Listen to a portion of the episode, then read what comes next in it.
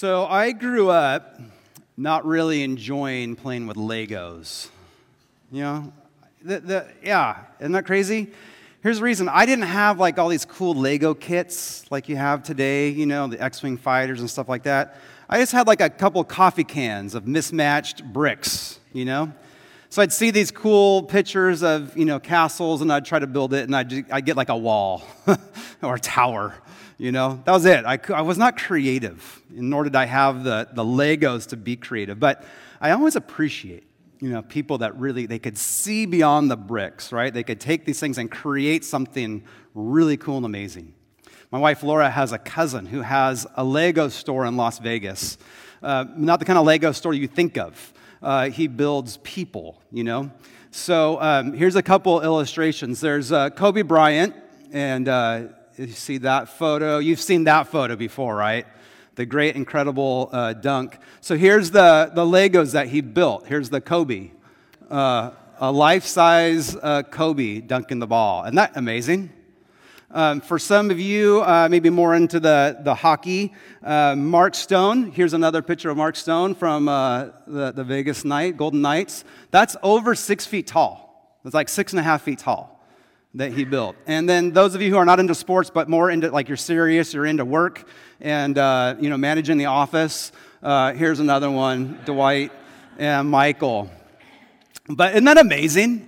Like, people that can, you know, see something, and they can imagine it, and they can build it. And they build these models. And while they're, you know, some of them are life-size, they're still just models, right? Nobody would go up to Mark Stone and say, hey, tell me about the hat trick in the finals, and wait for an answer, because it's just a Lego. It's just a model. Or we have models throughout our life. In our culture, we have different models because they show us what life could be like, you know, in these different scenarios. So think of a model home. Okay, you're looking for a home. You see this new track, and there's a model home, and you go in there, and it shows you what this new home would look like if you didn't have 3 generations of junk, you know, that's in your house right now. If you got rid of all that stuff and you brought all brand new things, this is what your life could look like. It looks nice, right? Or swimsuit models. They show you, like, if you bought this swimsuit, this is what you look like. Right? It's a model. Some models are more realistic than others, but we understand models in our life, whether it's Legos or home models. It gives us a picture of what life looks like. Today, we are in kind of the middle of the Old Testament. And we see a model of what the kingdom of God looks like. Okay, so we have been on a study called Kingdom Come, right? We've been looking at the kingdom of God, right? The kingdom of heaven, and we've been trying to see what it is and how it means to us. What change should it make in our life? I read a quote this week that kind of captures the importance of this. It's by a guy named Gordon Fee. If you've read anything about hermeneutics and studying the Bible, you've probably read his stuff. But he said, Jesus talks about the kingdom of God, and he doesn't define it, right? He doesn't go into like a great depth of describing it. Why? The reason is because the readers, the people of that day, when he said the kingdom of God, they knew exactly what he was talking about. They knew it. He didn't have to define it. He didn't have to describe it. They already knew. But for us, when we hear the kingdom of God, we're like, I don't know what that is. I don't know what that is. And it's, if you had to explain it in a Bible study, you'd be like, it's a little bit of this. And maybe you have a few things to pull from, but we don't understand. And here's what Gordon Fee said. He said, you cannot know anything about Jesus, anything, if you miss the kingdom of God. Okay? He says, you are a zero on Jesus if you don't understand this term. I'm sorry to say it so strongly, but this is the great failure of evangelical Christianity. We have had Jesus without the kingdom of God, and therefore literally have done Jesus in. Those are strong words. Strong words. And he's saying this is a critique to the church, that we as a church, we have taught many good things. We understand our Bible. We've taught it from front to back and all of that. But we have missed this whole idea of the kingdom of God. But if we are going to understand Jesus, if we're going to understand our Bibles, if we're going to understand what is to come, we got to get this. We got to get this concept. So that's why we're studying this. This is why we're taking some time to work through this important topic. So we have been working our way through. We started in Genesis, right? Kind of with this pattern of the kingdom, what it looks like. God has made men and women in his image, and he's put us as rulers in this world. And then we kind of saw the perished kingdom, how it kind of just fell apart. Instead of submitting to God as king, we decided we'd be our own king, we'd do our things our own way, and that ended up in disaster. But last week, we talked about the promised kingdom, that God had not given up on his people, and he defines the kingdom even a little more specifically to Abram in Genesis chapter 12. He says, I'm going to build these things, right? I'm going to be the king, and here's what I'm going to do. I'm going to build a nation. I'm going to give you people. We're going to give you land. Right? I'm going to bless you, and you're going to be a blessing to the nations. So he's kind of defining that kingdom right there to Abram. But how do we get from that to where we're at today? Today we'll be looking at this partial kingdom, this kingdom of Israel in its glory. This is the glory days. Right, if you want to see the kingdom of God in its fullness in the Old Testament, you're going to look to the time of David, of Solomon, right, where the kingdom is in its fullness. This is the beautiful time. This is the best time in Israel's history. It never was that before. It was never so good after. It was these years where we saw the kingdom of God in its fullness, but we'll still call it partial, right? Because while it is so good, while it's great and God's blessing is all over, we still have kings that are far from perfect. Okay, we still have people with hardened hearts that follow other things and follow other gods, right? And as much as Israel in that area was blessed, it's still far short of the whole world being blessed. So when we look at this, we see that it's a model, it's a picture of what the kingdom of God will look like in the future. Okay? So that's what we want us to see. We want us to see this kingdom of God so that we can anticipate it. So that when we hear it in a couple weeks, when Jesus starts talking about the kingdom of God is in your midst, we will have a picture. We will understand what he's talking about. It won't be lost on us. Okay? So that's where we're going to go today, and we're going to start here, kind of picking up with where we left off with Abram in Genesis 12. But we're going to see that there's a king who leads his people. That God has been the king. He's always been the king. And he'll keep leading his people. So he says to Abram, what's he say? Remember, I'm going to make you into a great nation. But remember, it's just Abram and Sarah. It's just them. There are no kids, right? No generations and all that yet to come. So how do we get to that point to a nation? Well, we fast through Genesis when we get to Exodus. And when we get to Exodus, we see the people of God. We see them as a nation. They're good, million to 3 million strong. But there's a problem.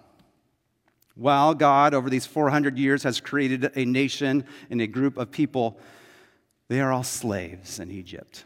That's a small little problem, right? They're slaves, therefore they don't own any land. So God has created this nation, great, check. But how will he get them into their own land? So here's where the story where God shows up and he just takes battle against Pharaoh in Egypt, right? And he leads his people out. He takes them out of Egypt and across the sea and into the desert. While they're there, they kind of get the ground rules of how they're going to relate to each other. He takes them to Mount Sinai and he gives them the law. He says, here's what I expect. Here's how I want you to live. Then he shows them the tabernacle. Here's how I'm going to dwell with you, right? And he goes in and he shows them this tent that he'll meet with them. So they'll be his people. He'll be their God. They'll be together. So once they get those things worked out, he says, now I'm going to take you to your land, all right? So he takes them over towards where the land is that He's going to give them, but there's also one little problem. Big problem for them, little problem for God. This land is full of people, right? It's full of other nations. Each city is like a nation, right? So that's just each city throughout there has its own army and defenses and all that. And the spies go through there and say, this land is beautiful. God has given us wonderful land. But there are some big people in here. There's some giants. There's some scary people. These walls are thick. There's no way we can get into that. And they had forgotten. They just forgot how God took them out of the mighty kingdom of Egypt. Which there's how in the world would he get out of? But God did that. And now there's these little small nations. But they didn't trust that God would take care of them in this new nation. And so they rejected him. Right? We read it in our Bibles like they were just maybe fearful, they were afraid, they didn't have faith. But what they're saying is, we don't trust you. We would rather be slaves back in the foreign land of Egypt than go fight these battles and fight these people. Even though God says, I'm going to be the one fighting the battles. They said, no, we don't want to do that. And they rejected God's provision, his care. They rejected him as king. So what would the rejected king do? A lot of rejected kings would destroy the people. But God says, I'm going to be patient with you, right? I'm going to let you dwell in the desert till this generation dies, but we're going to raise up a new generation. It's going to be your sons and daughters that I'm going to build, and we're going to take them into this land. They're going to follow me as their king. They're going to trust me, and I'm going to take them into the promised land. I'm not giving up on you because you are my people. I'm going to hold to my promises. I'm going to give you that land. And so that generation goes by, and Moses dies, and a new leader comes. His name's Joshua. Joshua says, I'm going to lead you guys into the promised land, and he does. They go up to Jericho, and what do? They walk around it. A few times the walls come tumbling down. They didn't do it. That was all God. God's showing him, I've got this. I'm going to lead you. I'm going to take care of you. I'm your king. I'm fighting for you. And they do this throughout the land. And they have some setbacks, but they're learning how to trust this God. And pretty soon, the land is taken. They have filled it. Right now, they are a mighty nation, and they have their land, the land that God promised them. Check. But how would they be a blessing? Right? You'll be a people, I'll give you land, and then I'm going to bless you, and you're going to bless others. So how would that happen? Well, as we see the story move forward, it's not very pretty. Right? We open up the book of Judges, and in Judges, we just see the people on their own. Their people, where did their hearts go? Did they follow God and trust them, or did they trust themselves? One of the saddest verses in the Bible, in my opinion, is in Judges 2:10. It said, after that whole generation, the parents who took the promised land, after they had been gathered to their ancestors, another generation grew up, that's their children. Another generation grew up who knew neither the Lord nor what he had done for Israel. Then the Israelites did evil in the eyes of the Lord and served the Baals. How sad is that? That God had done so many amazing things for these people, but they did not teach that to their children, and their children didn't know what he did, and they just served the nations around him. And that's the story of Judges, of sin, right? And then they'd be conquered, and they would cry out to God, and God would save them, and that happens over and over. About 12 times we see these different judges, but what we see in the end of this is that Israel is living just like the nations that were there before them. The nations that had that stirred God's anger, that's how Israel was. The end of the book of Judges are like the worst chapters in the Bible. I hope I never have to preach on these because they are so depressing. But it just shows what happens when there's no king of Israel, what happens when there's no godly leaders, when there's nobody looking to the Lord, what happens? And here's just the summary of just the last 5 chapters. A son steals money from his mom. He makes idols. He puts idols in the house of the Lord. There's extortion, homosexual rape, dismemberment of a body, civil war, genocide, and kidnapping. Talk about depressing. This is the holy nation. This is God's people. And this is how they're acting. Just like the nations before them. But then there's this little bit of hope. there's a lady named Hannah. That in the midst of all this, in the midst of this kind of culture, this lady cries out to the Lord. She has faith in the Lord. She has a child who's named Samuel, and she gives this child to the Lord and said, may this child serve you.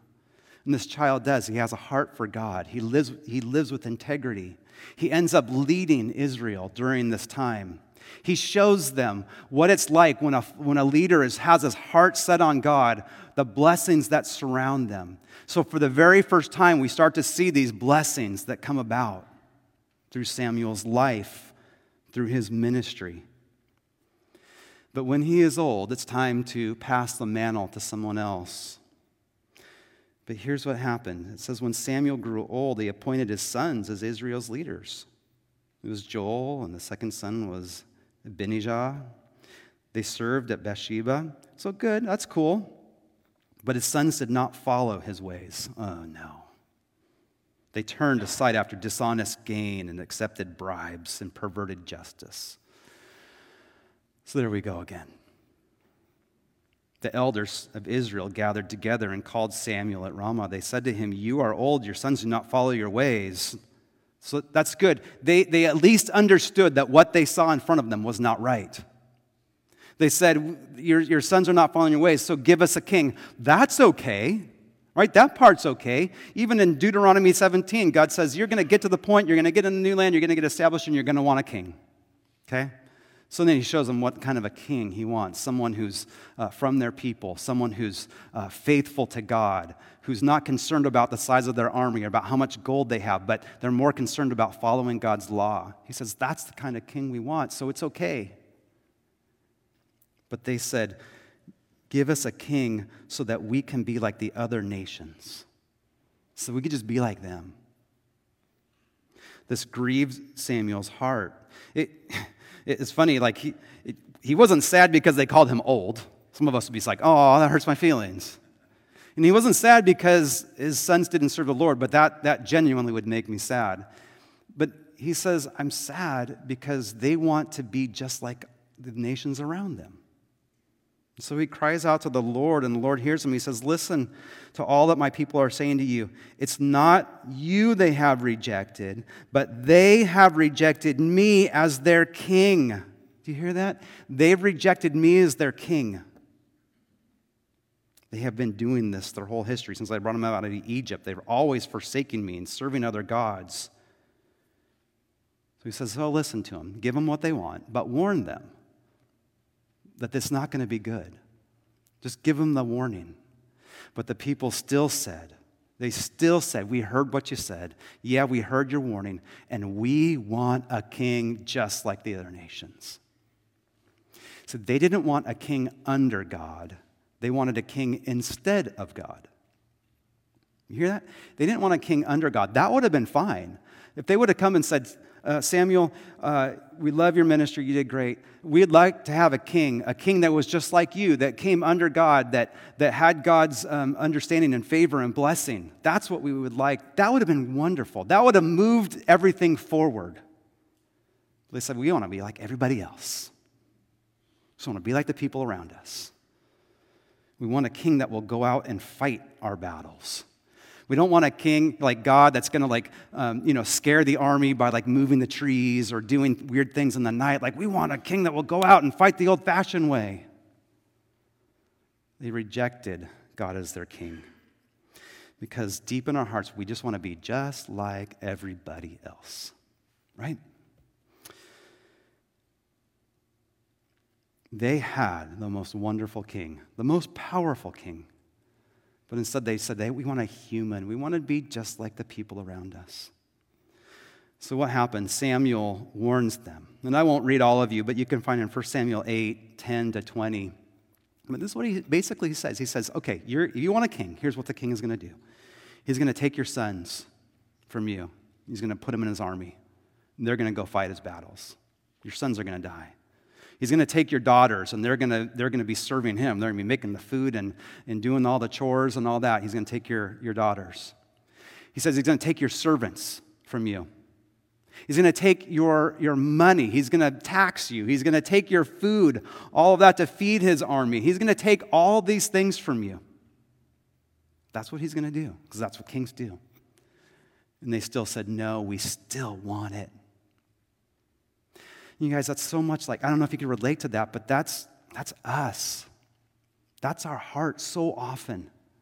We hear somebody say, oh, God's going to bless you. He's going to take care of you. You just got to follow him and just serve him. Just keep your eyes on him. And there's wonderful things, right? He has a wonderful plan. And we hear that and we say, yeah. Yeah, but I want to be like everybody else. I want to do what they do. I want to go, like, I'll do all the stuff that my friends are doing or do what they did in college or whatever. We keep hearing these things that God's going to take care of us and bless us, but we just want to do what the world has for us, even though we're warned. So this is not going to go well for you. It's going to hurt. It's going to sting. And we said, that's okay. I'll take my chances. So God said, all right, you want a king? I'll give you a king. I'll give you a king that you guys want, that you asked for. I'll give you a guy named Saul. Saul was tall, strong, handsome, but he had no heart for God. He didn't care for the things of God. In fact, those people who did have a heart for God, like Samuel, David, and even his son Jonathan, he tried to kill. He tried to get rid of. He had no heart for the Lord, and he was just a failure at being a king. But that was Israel's first king. They wanted it. God said, I'll give it to you. But after that, he said, now I'm going to give you a king. I'm going to give you the king that I'm picking. So he told Samuel, he said, go over to Bethlehem, go to the house of Jesse, and there you're going to anoint the next king. And so he does. He goes there, and he finds this man named Eliab, something like that, and he finds him. He's strong. He's tall. He's handsome. Samuel says, that must be the king. But remember these famous words. The Lord said to Samuel, do not consider his appearance or his height, for I've rejected him. The Lord does not look at the things people look at. People look at the outward appearance, but the Lord looks at the heart. God's more concerned with the heart than anything else. And so he says, I'll find that person who has a heart after me. And going all the way down through all the brothers, it finally ends with David, who was out with the sheep. Just a little shepherd boy, still young, still developing, certainly not as tall or as strong as his brothers, but he had a heart after God. And he would be the next king. He would take Samuel or Saul's place. And he would lead Israel. And he followed the Lord. And the Lord started blessing Israel with abundance. Started clearing out the land. Even the Jebusites, they lived in that city called Jerusalem, right? They never, for 400 years, never really able to take that city until David did. He said, we're going to do that. They expanded the borders, right? They pushed back the enemies. All right, so he's taking Jerusalem and he's building this nation. The Lord's blessing it. But at the height of his kingship, he makes a mistake, right? It says when the army went out, he should have gone out, just like the people said, right? We want a king that will go out before us and fight our battles, but he stayed back and got involved with Bathsheba and had a child with her and had her husband killed. And after that, from that point on, you see his family just crumbling around him. Just crumbling. There's rape in his family. There's usurping power in his family. There's all kinds of bad things. At the end of his life, he's starting to see some peace, and he makes a census. And he says, I want to count my army. I want to count my people. Even though he knew it was God's people, but he was still like out of pride saying, I want to see what I built. But here's a man who, he honored God. He did so much good for the country, but yet he had so many failures. Bathsheba, the census, and all these other things. But yet God still says, but he's a man after my own heart. Does that make any sense to you? He's far from perfect. But what did David do? What did David do? When he was at his worst, where did he turn? Every single time. He turned back to God. Okay? That's what made him a man after God's own heart, because he turned back to God. He didn't go back to the other gods, Baal, or whatever other god was around at that time. That's what all the other people did. That's what judges did, Gideon and all of them. They turned away. But David kept coming back to the Lord. And that's where God blessed him. He said, because you keep coming back to me, I know you're going to mess up. I know you're not perfect, but you keep coming back to me. That made him a man after God's own heart. But after him was Solomon. That was his son Solomon. His Solomon continued to build upon what David built. Instead of David building the temple, Solomon built it. He built the most gorgeous, beautiful temple that anybody had ever seen. He brought complete peace to the region.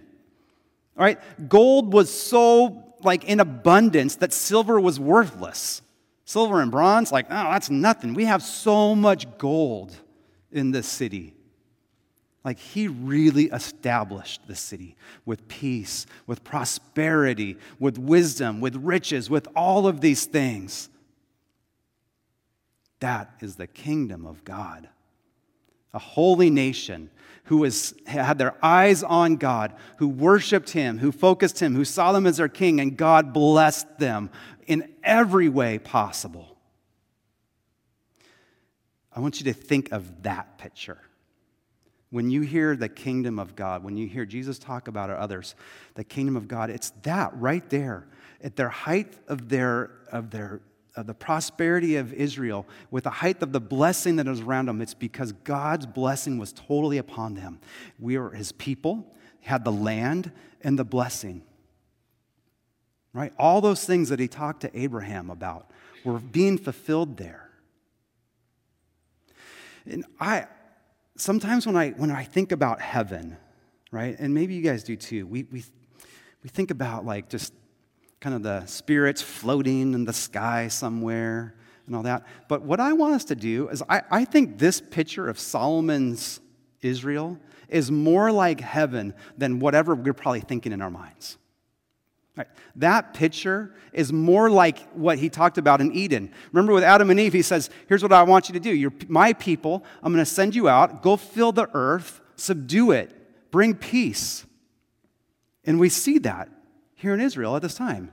The earth is subdued. There's peace. They built this kingdom of holy people seeking the Lord. Do you guys remember a few years ago? It was probably, maybe over 10 years ago, when Starbucks would have those, they'd have quotes on their cups, quotes to inspire or whatever, a lot of authors and all that. There was one cup that was written by an LA Times writer, and he wanted to be on a cup so bad, but he was just a newspaper guy. And so he called up Starbucks and said, hey, how do I get on your cups? And they said, well, it's kind of reserved more for authors and all that, but give us some quotes and we'll take a look.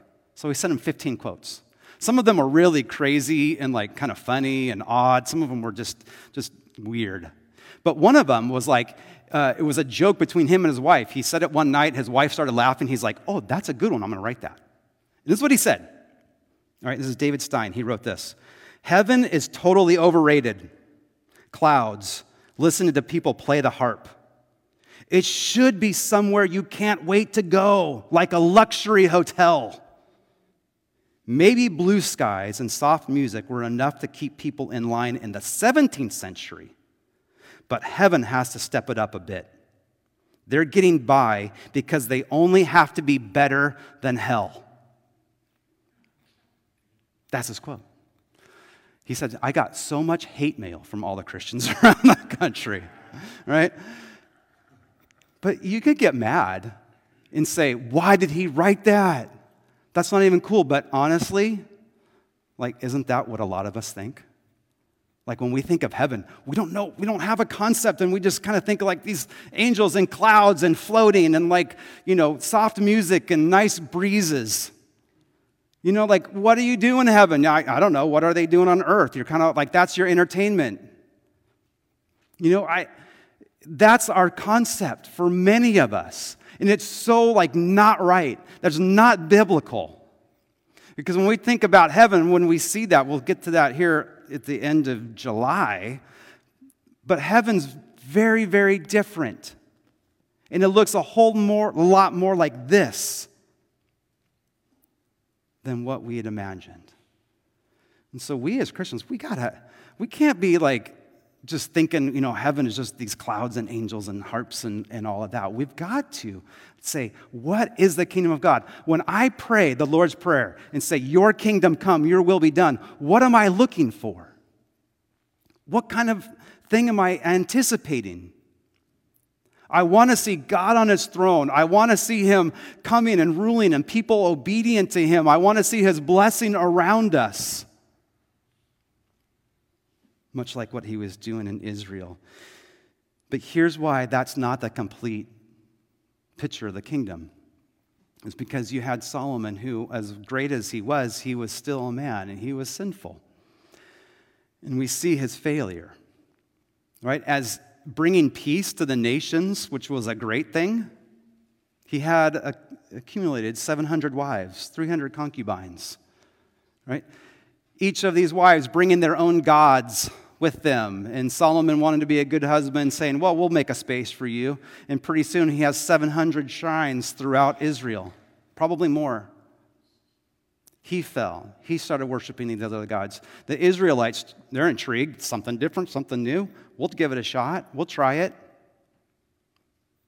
And pretty soon he had fallen from the example of David, who went only to God.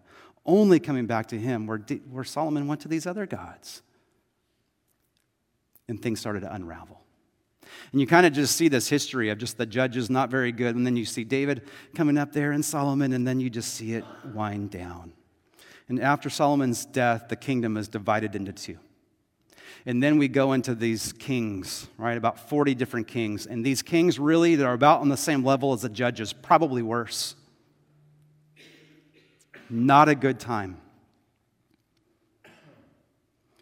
We look at that and we say, is that all there was? Is that all there was? Just a few years of prosperity. But if we see that as a model of the kingdom, of what God had been doing and what he can do when the leaders follow him and when the people follow him and when they're being obedient to him as a king, when that is happening, what can God do? What does it look like? But that's just a picture of what is to come. Because in God's kingdom, it's not going to be David or Solomon on the throne. It's going to be Jesus, the perfect and righteous king. Right? He's going to be leading his people with justice and love and mercy. You're going to see people completely obedient to him as a king. And you're going to see his blessing around the world, his land. The whole earth is his.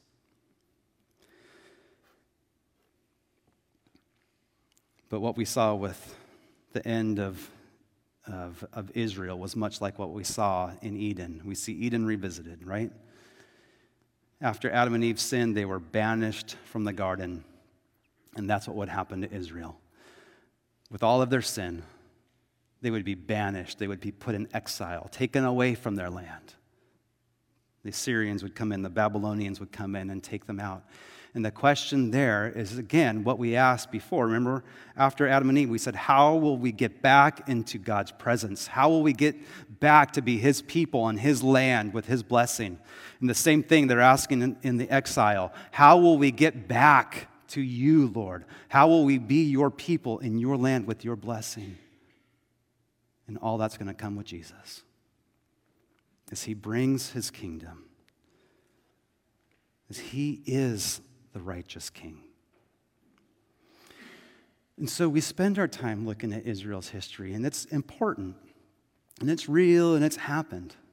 But it also should whet our appetite for God's kingdom. For as cool as that is, that's just a little sample of it. But God's kingdom is coming. It's real. He's the real king. He has a real kingdom. And we pray and we desire for that kingdom to come to earth. That God's will be done. And it's going to happen. But we as the people of God, as citizens of the kingdom of heaven, we have to start living it now. Right? Let's not just wait for the future or not just think that it's just a fairy tale or everything, but let's believe it and live now as citizens of his kingdom. What do we need? We need leaders to follow the Lord with all their heart. All right? That will follow God first and foremost. So I would ask, even though our church, the church is not the kingdom of God, we're just a part of it, right?